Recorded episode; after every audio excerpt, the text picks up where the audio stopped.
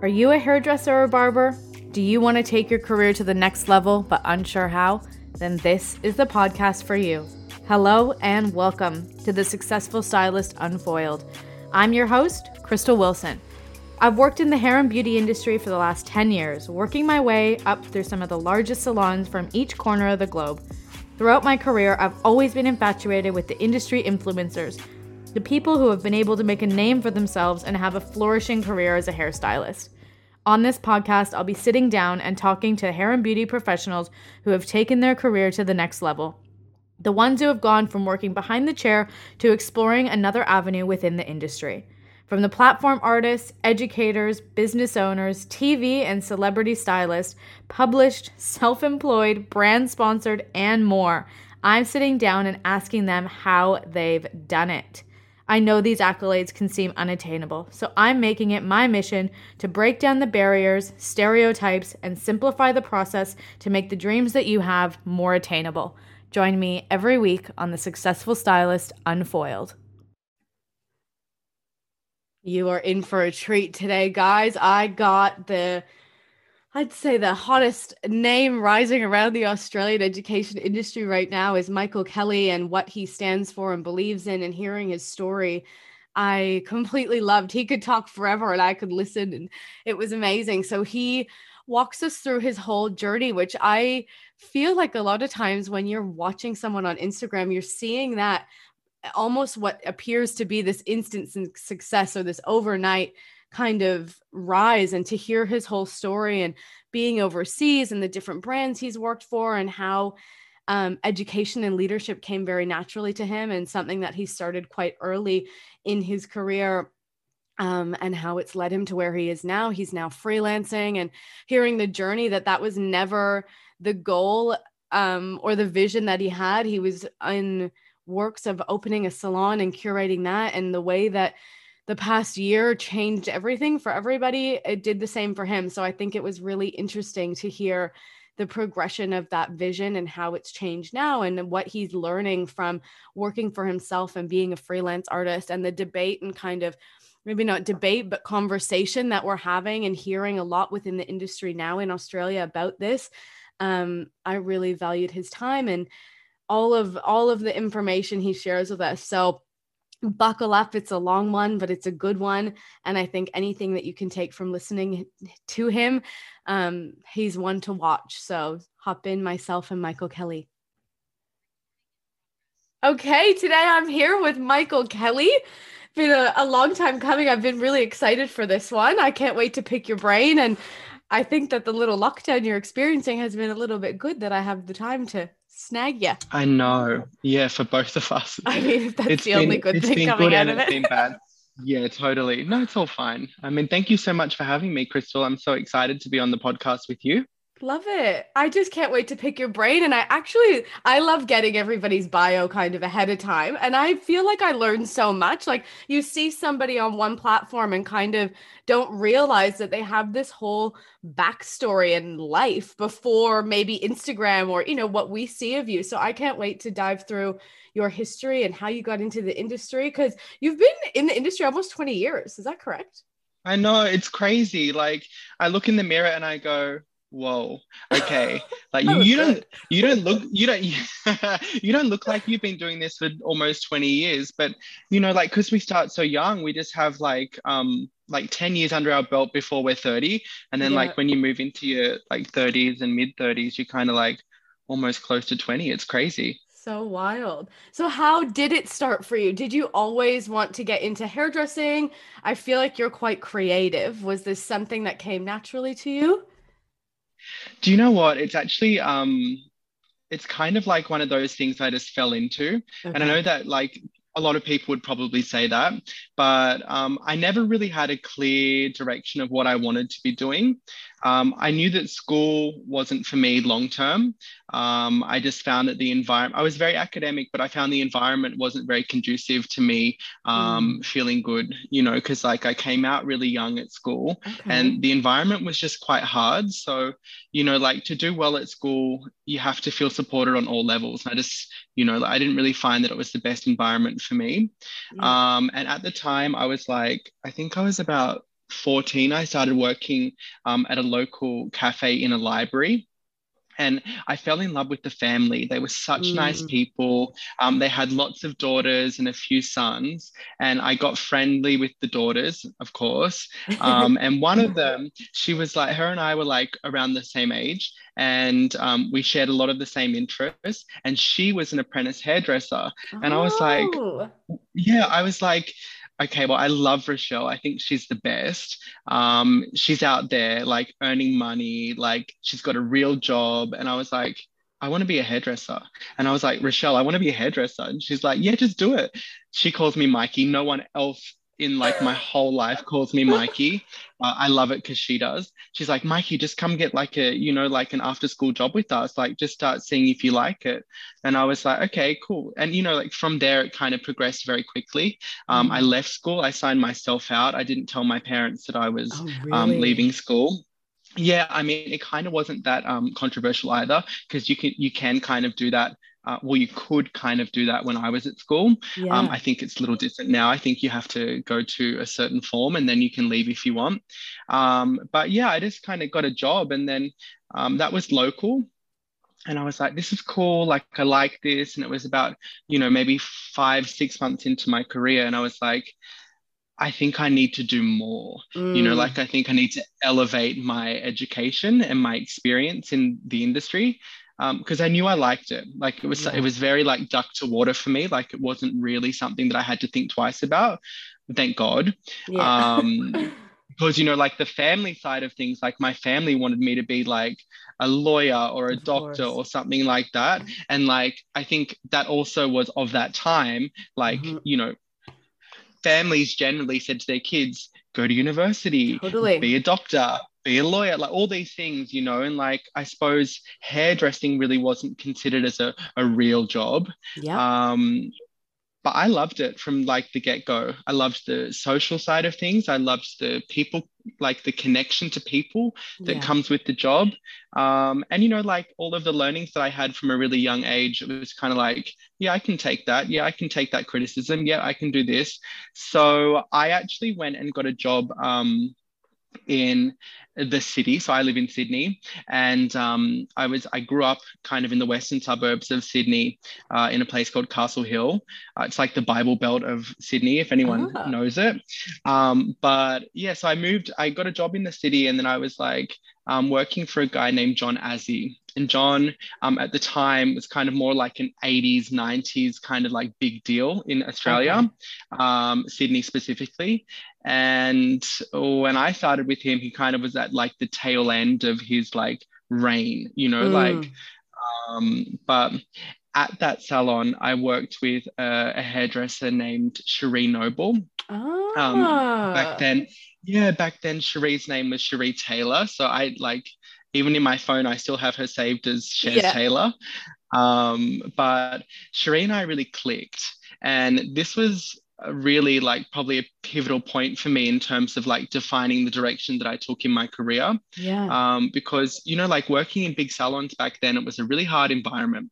Um, a lot of like the industry like leaders were kind of like treat them mean to keep them keen, mm-hmm. break them to grow them kind of attitude. And Shez wasn't like that with me.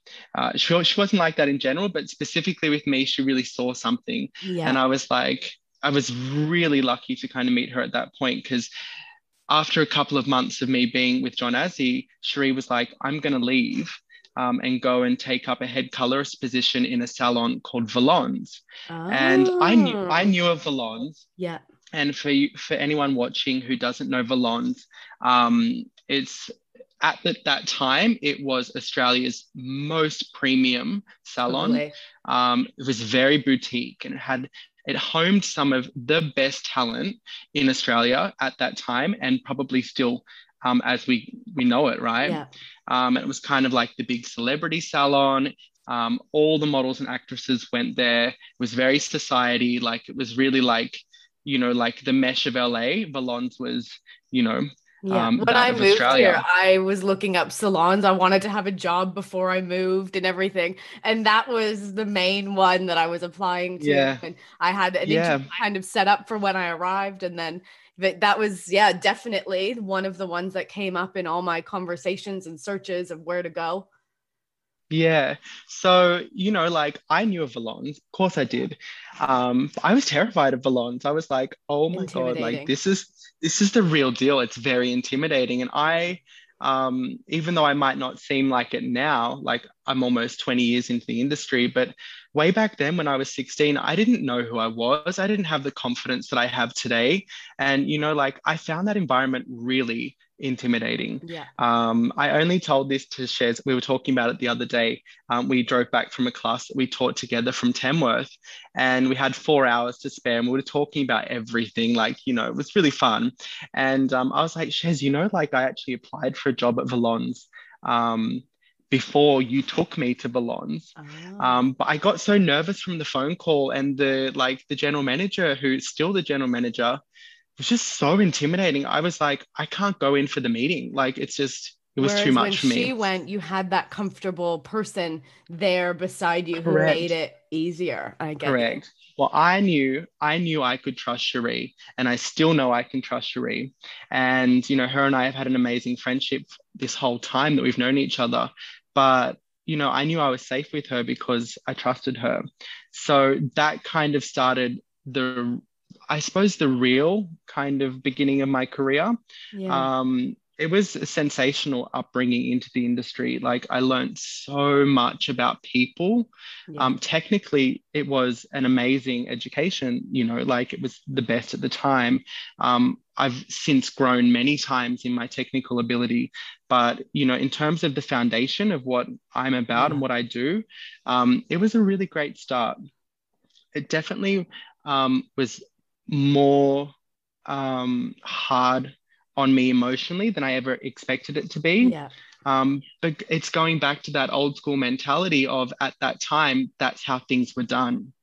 Um, and it's not how we do things these days, thank God. Say, yeah, I feel like that's the change. It's changed. It has changed a lot. And, you know, like I suppose salons that still adopt those mentalities around break them to grow them um, don't really have like a strong team anymore you know mm-hmm. like of course they have team team players but it's not like you know like you don't have the powerhouse salon to really have a really tight talented team. Um, people want to be nurtured differently. So that was me. I stayed there for seven years and it wow. was an incredible introduction into the industry. Shez went off and had you know children and um, you know i took on some of her clients and built up my own. And then um, she came back and we were both kind of on the floor. It was kind of crazy. Like I'd grown and I'd finished my whole apprenticeship, my training, um, and I was now on the floor taking clients. Back probably too, seeing you have developed so much. Sometimes that's when we grow the most, when kind of that mentor person for us has stepped away a little to. bit. yeah. yeah. And then you can come back and be like, oh, wait, you're not my uh, assistant anymore. I know. It was um it was I mean I can't remember like exactly how it went down, but it didn't feel like there was any conflict. You know, yeah, like that's so Shez, nice. Shez has always been such an incredibly generous person in all levels of um, you know, who she is. So for her, and I share the same um, kind of um, idea around clients is that there's always enough. Yeah, you know, like totally. they come in an abundance. Some come, some go, some stay forever, but there's always enough for everyone. So, you know, like there was never this weirdness between us. Um, in that factor around like clients. Sometimes that happens where it does the, happen. The mentor goes away or on a holiday and you do their clients. And then I've had that where they stayed with me and it's this uncomfortable yeah. thing that you know, you don't let the client has to choose who they want to go to. And it's flattering totally. that you have totally. picked up the skills and able to adapt those clients as well. And you know what? Like, here's the thing like, she knew that my skill was like, it was good for where I was at. Yeah. Do you know what I mean? So like there was never any threat. She never felt threatened. And that's the one thing about Shez, which I love today, is that she still doesn't feel threatened by anyone around her. And I really have that same mentality because I'm like, you know, everyone does what they do. Yeah. You know, like Jamie Oliver gives the his recipes out to the world, but he's he's Jamie Oliver, you know, like Yeah. no two recipes ever taste the same. So yeah, that was never an issue with like that kind of and it, I know it can be, but it was never for us. Um, but I decided to jump on out of that environment that I was in um, because, you know, like I think that at, at points in your life, you need to listen to where you're at. And for me, I knew that it wasn't good for me to stay there much like longer than I did. yeah. So I jumped ship. I went, um, this was like at 22, 23. I was still a baby. but it's I crazy how worked- young we are getting into the industry. You've done so many Mm-hmm. things before you're even, you know, I don't know, 25 or something. You have so much experience. Yeah, so then I just jumped. I jumped on to um, like a much bigger salon brand, um, a little bit more commercial, and I um, that was called Oscar Oscar at the time, um, and I was in their Paddington salon. So actually, it was just around the corner from where I was working, which as well is very controversial. I was just you know, like. Oh. That's what I was gonna say. and you know like you don't you don't think about it at the time. You're like No. oh i just i just have to do this. But then like when you think about it a little later on you're like oh i did exactly what people don't want you to do. But you know like it is what it is right? Um, and i stayed there at that salon for four and a half years and, and that to me was probably one of the most impactful periods for my growth as a professional um, I had a lot of really uh, great mentors, one specifically who I adore. Her name's Anne Marie Mason.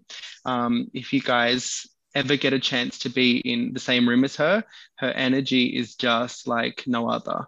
Um, and her and I really clicked from the time Yeah. that we worked together at Oscar Oscar.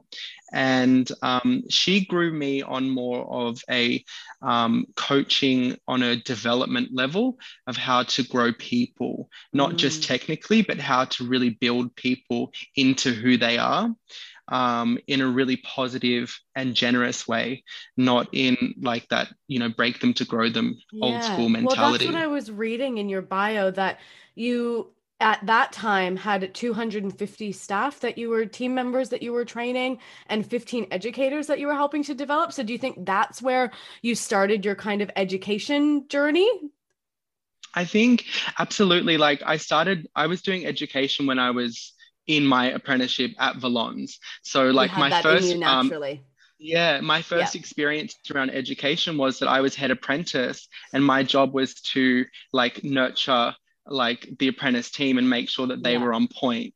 Um, and then from there, I was teaching etiquette to all new salon hires. So I Mm. would teach them how to greet the clients. And this was like a really, I think this actually is something that often gets lost today around etiquette, Yeah. um, especially, you know, like how to approach clients, how to cape them up, where to touch them, you know, what's appropriate and what's not. So that was actually my job um, every Tuesday was to to teach Those are the things that are so um, important starting in a salon like that. I'm very grateful that my first salon experience was somewhere almost so formal, like that you had to do those things that it really shapes you. It probably in, in all the ways that you now on your own with your clients, your mannerisms, all those things would be from having that as your first introductory into the industry. You don't know anything else. I love that the dog's involved. my sorry, my dog is like super it. clingy. Hello. She's so cute. My my other one's definitely going to come in and say hi Oh because God, they're a pair. it. They can't do anything on their own. There he is, little Freddie. Um, but I'm just going to put her down because she'll probably try and stand on the computer, which Uh. might disrupt us. Go, baby, you're good. Um, yeah, totally. Like that foundation stuff often gets missed. You know, like you throw people into the industry and you say, go shampoo her or, or, or, you know, like go set him up. And people are like, what? Like what do you, what do you do? You want me to like to touch someone to introduce myself? Like do you want me to shake their hand? Like what what do you do? Um so you know like that actually was the beginning of my like education experience and then it kind of like rolled on from there. Um but when i was working with oscar oscar i had a really um, amazing opportunity to go quite big quite quick in terms of you know how um much experience I was developing on doing education with like a larger group of people. Yeah. And I think that's such an that's such an incredible opportunity that I was given because, you know, like salon educators generally work with teams from anywhere from eight to max 20 because it's like independent salons. Totally. But I was working for a, a, salon group, and that group had, I think, 13 salons at the time, 250 team members. And then, you know, like I was in charge of making sure that all of the the trainers were in check you know mm-hmm. like so it was it was a really amazing experience and then having you know like oscar oscar with such a big um, brand account um, working alongside Redken, I was exposed to a lot of amazing opportunities with Redken, um, doing, you know, like huge stage um, kind of like shows with them when stage shows were a thing. Yeah. Um, they're not a thing anymore. We can't even go into rooms with, you know, um, 10 people at the minute. But like I was given opportunity. I was like 23. I had a major social anxiety around stage like presenting. Yeah. It was crazy. It actually scared the shit out of me. But because it's very in, different uh, presenting to a separate group when you're wor- presenting to your Oscar and Oscar family, that's your safe space, right? Because they're your yes. your coworkers and familiar enough. But when you then take that into a team of people you don't know or salon, or that's when it gets really a whole nother yes. level, isn't it? It does. And you know, like the thing is that I was I was still young Mm-hmm. And I, I, really held imposter syndrome back then. Like I really did. Because I was like on stage with, you know, like five other artists who were all in their late 30s, 40s, and mm. some were in their 50s. And they'd been doing this for a long, long time. And I was like, holy shit, like oh. I'm here with these guys. Like, what's going on? You know? Um, I quickly realized that I had a really um, great sense of engagement with people and that I'm really honest, you know, like I shoot, shoot straight from the hip. Like I don't kind of like fuss around things. I think that's why people kind of like my education style is because it's very practical. Yeah. Um, and I really started to harness that when I was working with Redken. Um, I did all of their you know, like train the trainer program around, you know, like it's an internationally tiered um, training program, which was incredible, um, really intense. Yeah. Um, but I loved it. Like it was incredible. And, you know, like that was a really interesting four and a half years for me because I'd kind of hit a lot of um, goals that you have when you're in the industry. You know, like yeah. my column was really full. I had a wait list. Um, I don't take a wait list now, by the way, but I had a wait list then. I thought that was like I was the bee's knees because I had a wait you list. had a one, yeah. Um, mm-hmm. I had I was fully booked every day, and I was doing what would be considered local celebrities, you know, like influencers. And this yeah. was before influencers before, were influencers. Say before it was a thing. Yeah. And, you know, like I was, I had a great relationship with beauty media. So I'd be constantly doing stories for like Vogue and Elle and really? Harper's And did Bazaar that come through Redken or through the salon that you were working for, or just yeah do you know some it, some came some came through redken um, some came through oscar oscar's like um, internal pr team and then a lot actually came from relationships that i built when i was um, at valonz because mm. the salon that i was working with was below um, acp magazines okay. so renya at the time had three salons and i was stationed in the city salon for a good part of my career with her and it was below like a, a huge magazine kind of like powerhouse kind of office. Cool. Um, so all of the clients that were upstairs um, became, you know, long-term clients of mine. They were all editors, of like the top publications. They were all beauty editors, you know, like it was very quick. Yeah, very quick to build those connections. And, you know, like I really agree with it's not what you know, it's who you know. Mm-hmm. And good fortune, good fortune kind of like plays into the trajectory of your career. So if you're in the right place at the right time and you happen to have a little bit of skill and a good kind of like gab on you, totally. Then, story of you know, my like life. You're really yeah you're really able to propel yourself yeah. um, in certain directions so at that time i thought that i had made it you know and one thing about me is that i don't like to get too stagnated or comfortable mm. so i was like what's going on you know like i'm 24 25 and i've got all of these career goals kind of checked what's next? and i was like I, I need to shake it up so um, a big part of me really wanted to work overseas. Mm. Um, a really big part of me wanted to work in the US, but it was much easier to work in the UK. Yeah. So I packed my bags and I went to London, and it was seriously the best thing that I had ever done for my career. Um, it was at the start of Instagram where, you know, like we we knew what Instagram was, but we didn't really know how it would benefit our businesses. Totally. Um, we didn't really know how much exposure it would give us internationally. And I really went to London, a really what I thought at the time I was a big fish in a small pond, but I went into a really big pond mm-hmm. and I was relatively unknown. Yeah. And I had to do something. So I had to like people in the top salons weren't really looking twice at me, even though I had really great recommendations, a really impressive CV, which what I thought was impressive. Um, you know, like the UK market was so saturated and so big, and they were just like, yeah, no, like, yeah, we're not hiring. It's a very or, different like, world overseas than the mm-hmm. Australian hair industry. Was that your first um experience overseas in our industry, or had you done education over there? No, at that point I yeah. hadn't. So you I don't realize like, until you go that don't know, oh my god, no. there's a whole nother world think, besides the Australian hair industry. Yeah, yes, and you really think that you're going to be fine, but you know what? For a minute there, I wasn't fine, even though I had like what I thought was all the resources to make it fine. Yeah, it was kind of it was a little bit challenging for a minute, and you know, like I'd go to interviews with these top salons. And I remember distinctively going to um, an interview, and it was like London's probably most premier salon. And I sat with the manager, and I'd waited half an hour past my interview time. I get into the room with him, and I remember it so distinctively because it was just so I was shocked, right? And he sat down and he's like, I haven't really read your like resume like i haven't had a chance to look at it. Um, so he just sat there reading it in front of me. I'm like okay what's going on? And this was a personal recommendation actually. So someone had recommended uh, me to them and them yeah. to me. And he was just like really really really patronizing in his delivery in the, in the, in the interview and for me, I was like, the fact that you haven't read my resume, but you just bring me in to make me sit there for like 12 minutes while you read through two pages. Yeah. And then you kind of ask me questions like it didn't feel right for me. Yeah. So I was like, I need I need to do something like different. You know, like I reached out to my extended network and I was like, where should I go? Like, just tell me what to do. Where should I work? Yeah. Um, and then I got a job with a brand named Taylor Taylor. Okay.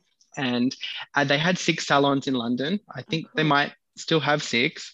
Um, but I actually came on board with them to open up their first um, flagship salon with a department store. And it was a really iconic department store. It was Liberty. And for me, that was something which was really exciting because I was like, new, different. a really, you know, like, yeah, an iconic brand in a like opening up inside a really iconic brand like that's something that i could get amongst you know? Because yeah. i liked i like to grow things from the start. So it was really really cool because we were inside this really iconic like um, british department store.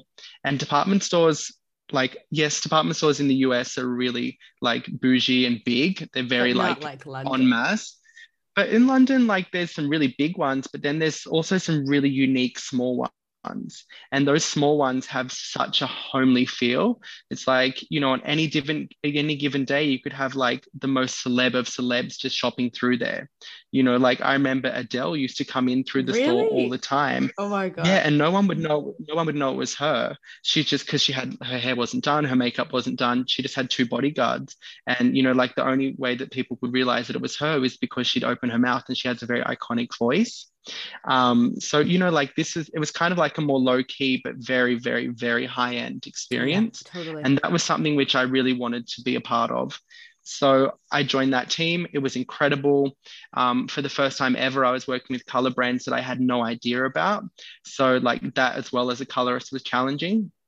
My and techniques not having a were clientele really... as well at that point. Like it's things like that that you don't think of. I mean, I can relate from moving overseas, being like, oh, it's mm-hmm. amazing. I have this, this, this, and oh wait, I don't have a single client here.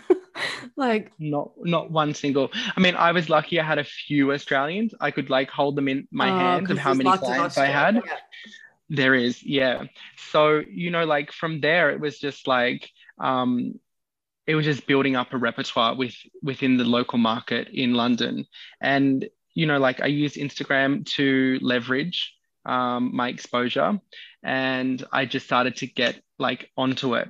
And, you know, like Instagram for me, for then was kind of like a little bit client focused and a little bit industry focused. Mm. I wanted it to mm. be like a 50 50 split. And that's changed, which we'll talk about later. But um, you know, like I wanted to post techniques, but also post hair. Um, and slowly, slowly, my following went up, and I started getting, you know, like hair colorists in LA following me, and then hair colorists in New York following me, and other local artists were all following me. And I was, was like, "Oh, this is cool!" Organic? Like, started- like was that just from you just genuinely posting? It wasn't like you had somebody helping you or marketing or anything no, like that. It was all organic. It was all organic and it's still organic. Like I don't have anyone else working on my Instagram. It's just me. Yeah. Um, and you know, like I have a specific tone, which I really it can't be emulated because it's it's me, you know. So that's why I've never outsourced my Instagram. Yes, it's not as strong as it could be um, in terms of like content like delivery um, like I don't post a lot because I only post what I really, really, really love. Yeah. Um, and if the content's not right, I'm not going to put it up there. But it's always been me because I, I think that's it's so crucial to maintain authenticity, especially yeah. in a market which is so saturated. Um, that's your point of difference. So, correct. So it was just me, and you know, like a lot of these hairdressers that I was talking to um, in really like prestigious salons in LA specifically, um, they were all looking for someone to send their clients to in oh. London.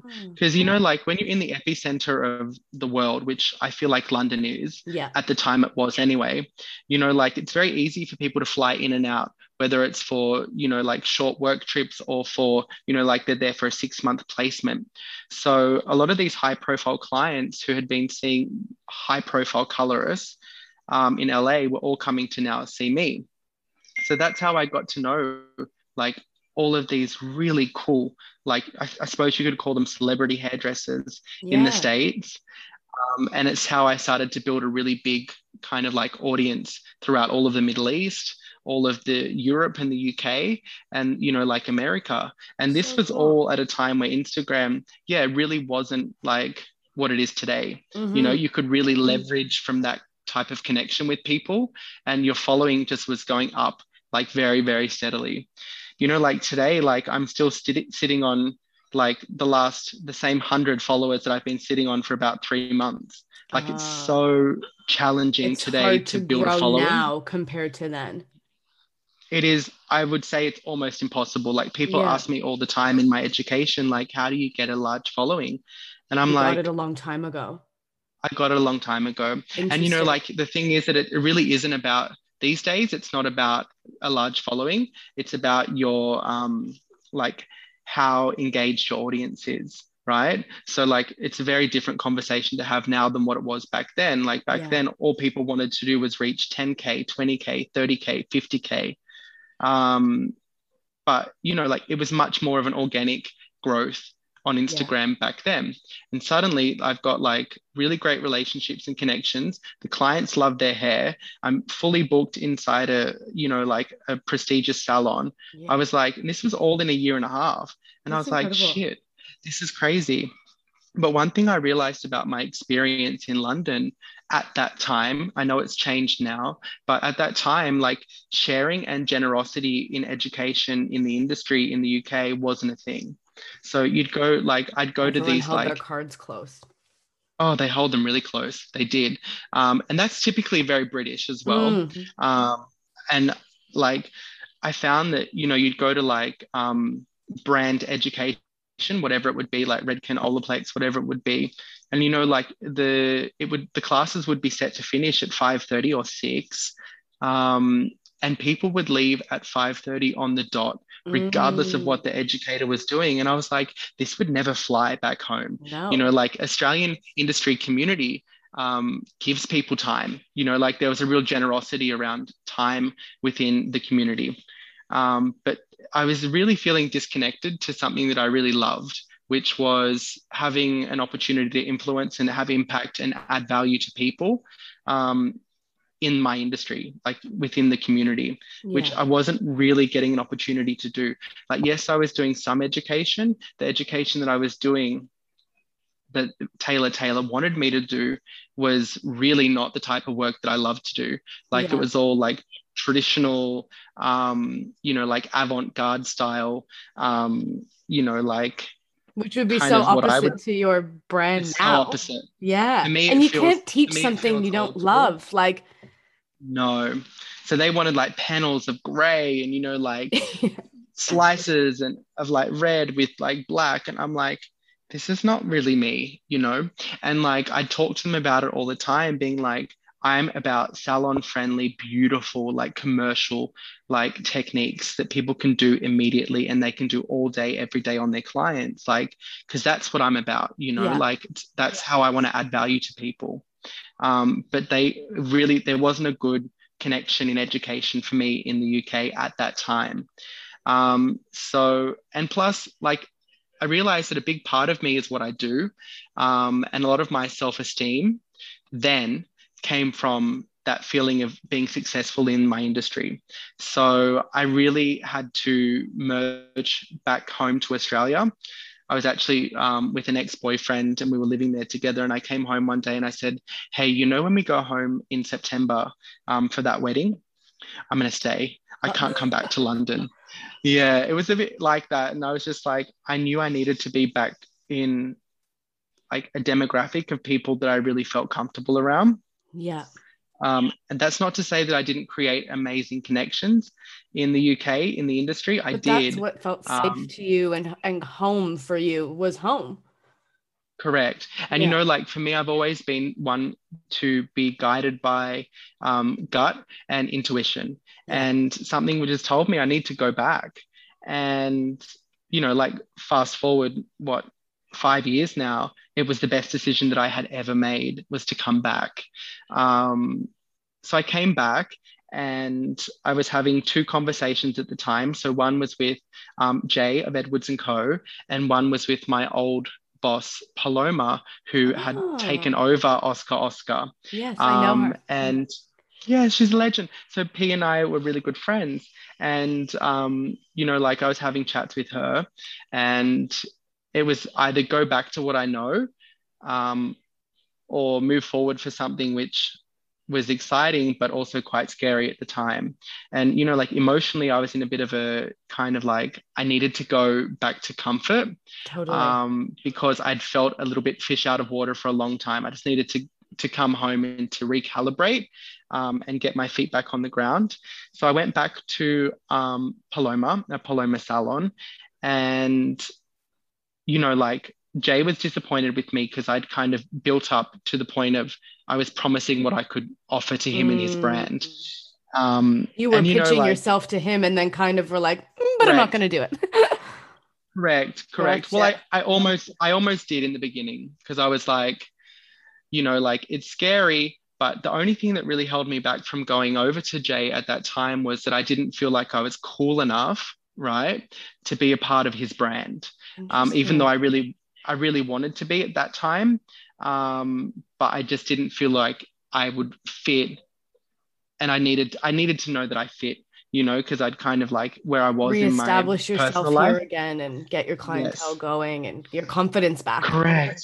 Correct. But I actually only lasted 12 weeks with Paloma and um, we laugh about it now. But, you know, like one thing I realized about myself um, is that I can't ever go back you know like backwards for me is never a, a direction that i can go um, so what i realized about my time there is that in that whole time that i had been away it was only about a year and seven months is that i had changed substantially totally. the growth that i not. had had no like environmentally i was forced to change and grow and it was amazing but you know like Paloma and a Paloma salon, I hadn't they hadn't changed so much. So yeah, you know, totally like their their tone of voice was the same, their way of operating was the same, and you know, like I kind of realized quite quickly that I was super frustrated going backwards when I had expanded beyond You're trying to fit yourself Um, into this smaller space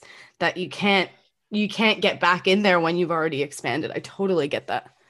Yeah, and you know, like I realized as well that the freedom, because in London, um, I was working for Taylor Taylor, but I was like self-employed. Yeah. Um, and you know, like the freedom that comes with that type of experience, um, it's when you go back and you you try and like jam yourself into that kind of area that you were in, uh, frustrations just run high. As in you were like a chair rental or a commission based operator at that time? commission commission based. That's what I came from at home so- too. I find it very, Yeah. very hard not being It that way when that's what you know. Correct. And, you know, like, because Paloma had left the Oscar Oscar community, um, which was an amazing, amazing thing for her to do. Um, there also was like, I'd gone back to a really small solo salon, you know, like it was just, it was back to one team um, and one space. And, you know, like I was all about like, my experience there was all about big, developing you know, like, all of the locations. lots of people. totally. Correct. Um, so, you know, after three months, I picked up my phone and i sent a sheepish email to Jay saying, like, legs. hey, it was a bit like that. And um, I said, hey, like, do you reckon we could pick up from our conversation that we left off on? And, you know, like a lot of people don't know this about Jay and I, but we actually were at that point frenemies. Um, you know, like we're exactly the same age. We'd kind of launched into the industry. Um, Jay had come from similar kind of salon backgrounds as what I had, and we knew of each other. We both have a very similar style of aesthetic. yeah. Um, it's all about glossy and beautiful, and you know, like very soft grow out. And we had this really weird like friction between us for a long time. And I made sure that when I said, when it came to, you know, like talking about employment, I was like, I really want to make sure that whatever, you know, past we've had stays in the past. Yeah. Um, because I really believe that we can do something really brilliant together. Uh, but we need to leave that kind of like bygones be bygones, you know, like let them go. And he was like, oh, Dol, don't worry about it. Yep, we're good. So we met and we had an amazing conversation. It was like we sat for like three hours. Um, and this was a really interesting time for Jay and his brand because, you know, like he was starting to acquire a lot of really top tier talent to come in and work for him. yeah. Um, and his brand was growing like and expanding rapidly, but he didn't really have anyone there to kind of help him, you know, like control the quality With the vision. um, and you know like have a vision um, for you know growth and development and to roll out you know like a successful education kind of business within his business and you know like that was kind of like my forte at that just point say like I'd that's gotten, your I'd gotten bread and butter. Yeah. yeah i'd gotten i'd gotten really good at it and i got a lot better at it when i was working with jay because one thing which i really loved about working alongside of him. He was very much a yes person. Um, any ideas i had he was like yes yes yes. Uh, and if he ever really felt like something didn't seem right he was like let's let's have a look at this you know um, which was very minimal. Like jay gave me a lot of freedom to build like a really healthy education system for his brand. Um, and that really, like, if I can be honest with you, Crystal, that doesn't happen a lot. Yeah. So it's not, it's really, really, really difficult for salon owners to let go Mhm. um, of the control that much. But Jay really trusted me and he really knew that, like, what we were working on and working towards was something that he really It's a big believed in. Correct. So I came on board and it was a really difficult experience for me in the beginning, to be honest. And it kind of like it rippled on from there in terms of difficulty. Um, Because but you feel like it's your ideas growing somebody else's brand. not at all. Oh. Not at all. Because the the team that he had, there was a lot of friction from them with me coming on board. Mm. um, because there was, I think there was like almost like this um, unfounded animosity towards me because they're like, who does he think he is coming in here, like getting all of this kind of like, um, you know, I suppose it was like power or opportunity to kind of build and grow the brand. Um, and I got a lot of like there was a lot of backlash.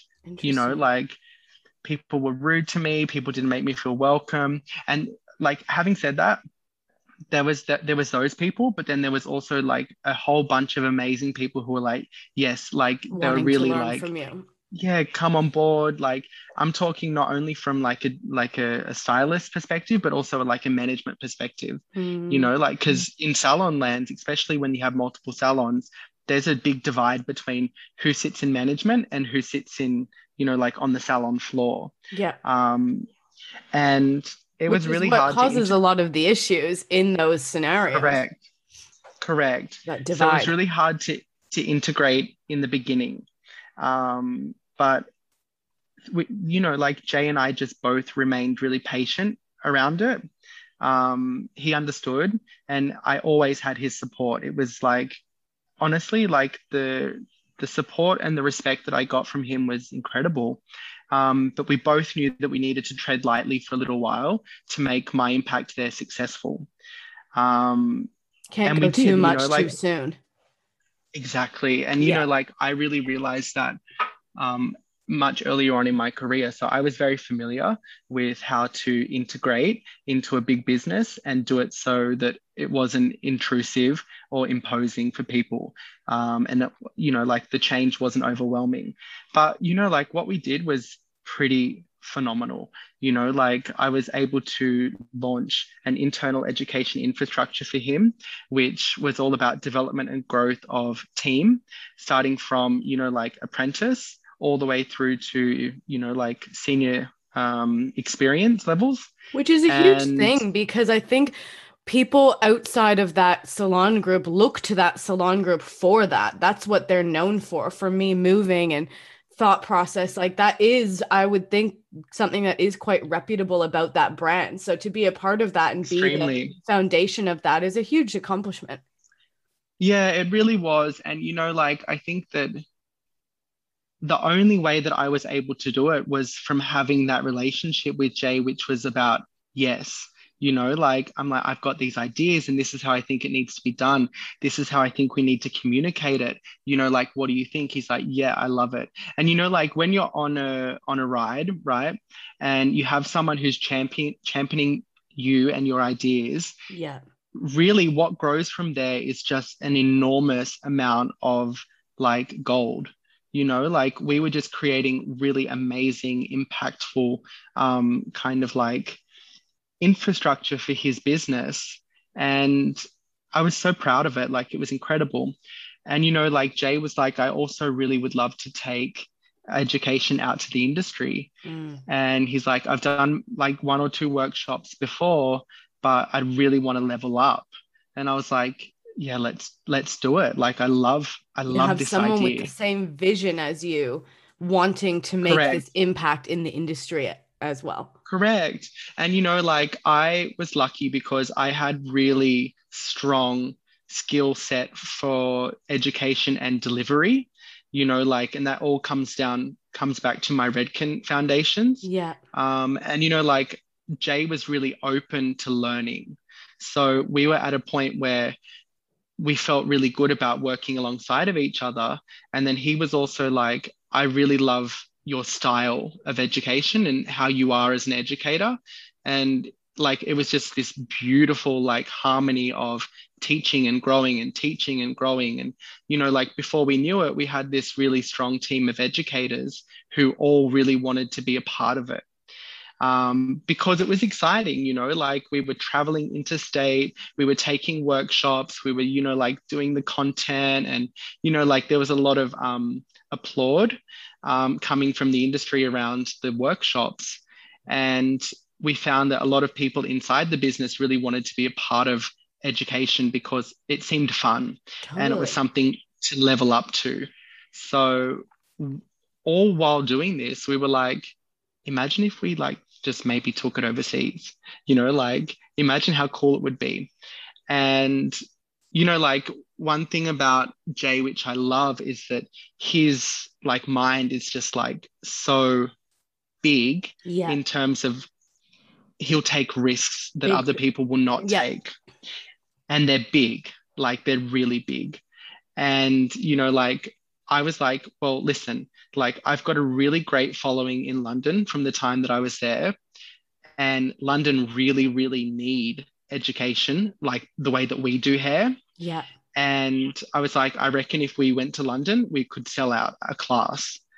And he was like, okay, okay. let's let's do it. Yeah, totally. It was just yeah. like, let's do it and let's do a budget and let's see how much it's going to cost us. And you know, like so we did it.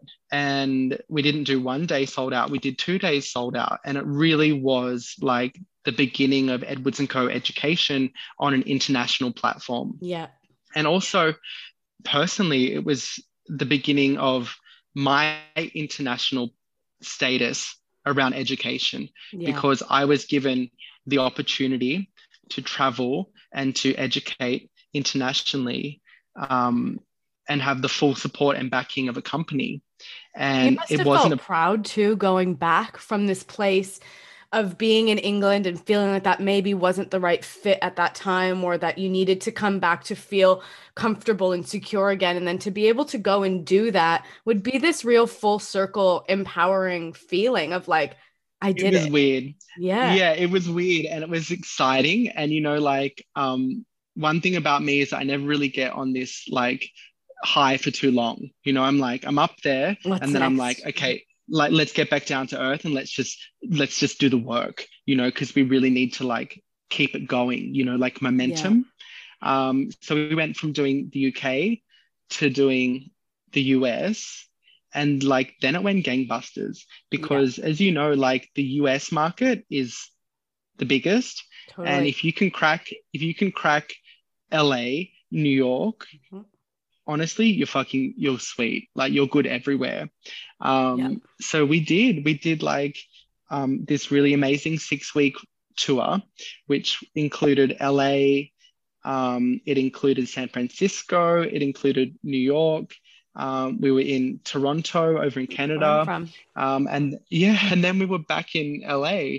And, you know, like all the time while we are on these trips, we were meeting the most amazing people. You know, like we were having like business meetings in Soho House in LA. We were having coffees in, you know, like the West Village with people. Like we were really using the time that we were there to connect with the industry. And, and not just like through Instagram, like, or through the people that you'd met in London? Like, how did those relationships overseas was, form? Mm-hmm.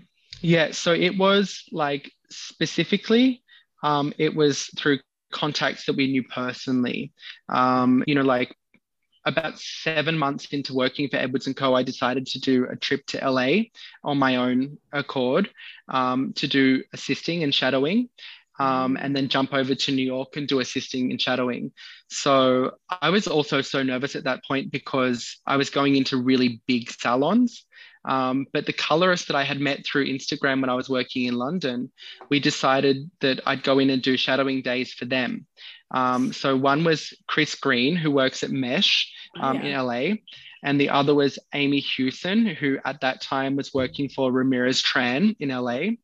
And um, then I went and did a day with my friend Victoria Hunter, um, who works, she's like the queen of balayage over in New York and um, I did a day with her over there. And like from that time, working with like just being in the salon, getting familiar with people, going out for dinners, like connecting with like really famous hairdressers, I was like, it's those relationships that continued to propel further yeah. relationships. Totally. You know, like it really is a relationship business. And, you know, like it was, it was crazy. It was so crazy. I was like, again that imposter syndrome set in and i was like oh my god like tracy cunningham is walking towards me i'm outside the, of her salon like yeah. what am i going to do you know and she's like a very kind woman she was like hello like welcome like come in and like be a part of this you know yeah. um, it opens your eyes that- too because there's so many like our industry within Australia, you know, you you see the same people at the expo and the all it's the same thing and when you go over there you realize how there's a huge other world of people who don't know us and we don't know them. Like I remember when I moved Correct. here talking about certain Instagram profiles or being like, oh, you don't follow this person. Like that was such a mainstream hairdresser for me that wasn't, nobody knew who I was talking about. And I was shocked. Like, I know it's crazy. But, you know, one thing that really stood out for me from those experiences is how people work inside these salons. Yeah. You know, because I'm there watching and I'm like, oh, we're doing things all wrong. You know, like these guys have uh they're so matter of fact around how they do hair. They're just like, let's not fuck around, excuse my language. Let's just get in there and, and do it, you know? Yeah. Like they're so just like, yep, to the client, tell me what you want, show me a picture of what you want. Is it achievable? Yes. If it's achievable, then let's just get on with it, you know? Yeah. And like I saw amazing hair being done, which was super simplistic. And like, you know, a lot of that came back to me in like how I am in the salon today. You know, they're like very, very, very straightforward. They don't overcomplicate things. You know, like if someone wants to see highlights, they want it to be textural, they make it chunky and they just get on with it.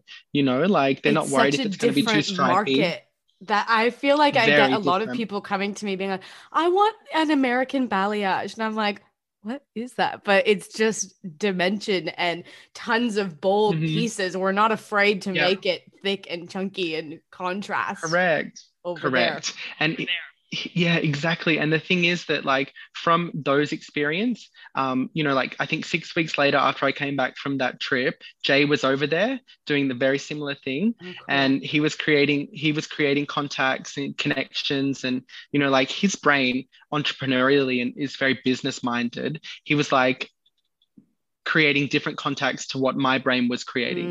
Do you Mm. know what I mean? Yeah, totally. So, the people like- you're drawn to is different to what he would be drawn to because you have different um visions of where you're going with it.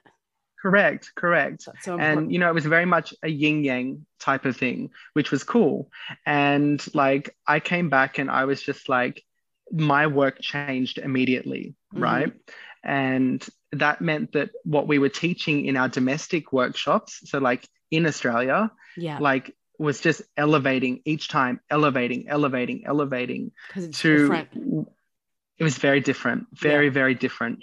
And you know like it's kind of it's it's kind of similar now where you've got a lot of people doing a lot of the techniques and you know like the style of education that we launched like f- four years ago it's kind of like prevalent throughout australia now that type of vibe. Yeah, um, but at the time like it was really like it was really new for the industry in australia um, to have a really inclusive very relaxed down to earth ego free environment to come and you know learn to do hair in. Um, and that really started like the whole i think the whole movement around how education's done in australia um, to the industry and it was amazing. Like we were having these like just wins after wins after wins. And you know like we had this incredible um, like leadership team in education and it was so good. It was a dynamic like duo and the experience was really amazing. Um, but you know like crystal the thing about me is you've probably seen from you know like i kind of work in cycles. You know like i get to a point where you know like i always talk about it like milk. Milk has an expiry date and it's so sweet until that expiry date. And then like every day after then it just gets worse and worse to taste out. Yeah. correct. So that's me in a nutshell. And Michael Kelly, in a nutshell, is where I'm going to pause this interview and leave you on a cliffhanger to hear what happens next in his story and how he went from being a part of the Edwards and Co. education team and now out on his own, freelancing, and all of the journey from there. So tune in next week and I will drop part two of my interview with Michael Kelly. Thanks for listening to this week's episode of The Successful Stylist Unfoiled. Don't forget to follow, like, and subscribe on Spotify, iTunes, and YouTube to get all the notifications of our weekly episodes.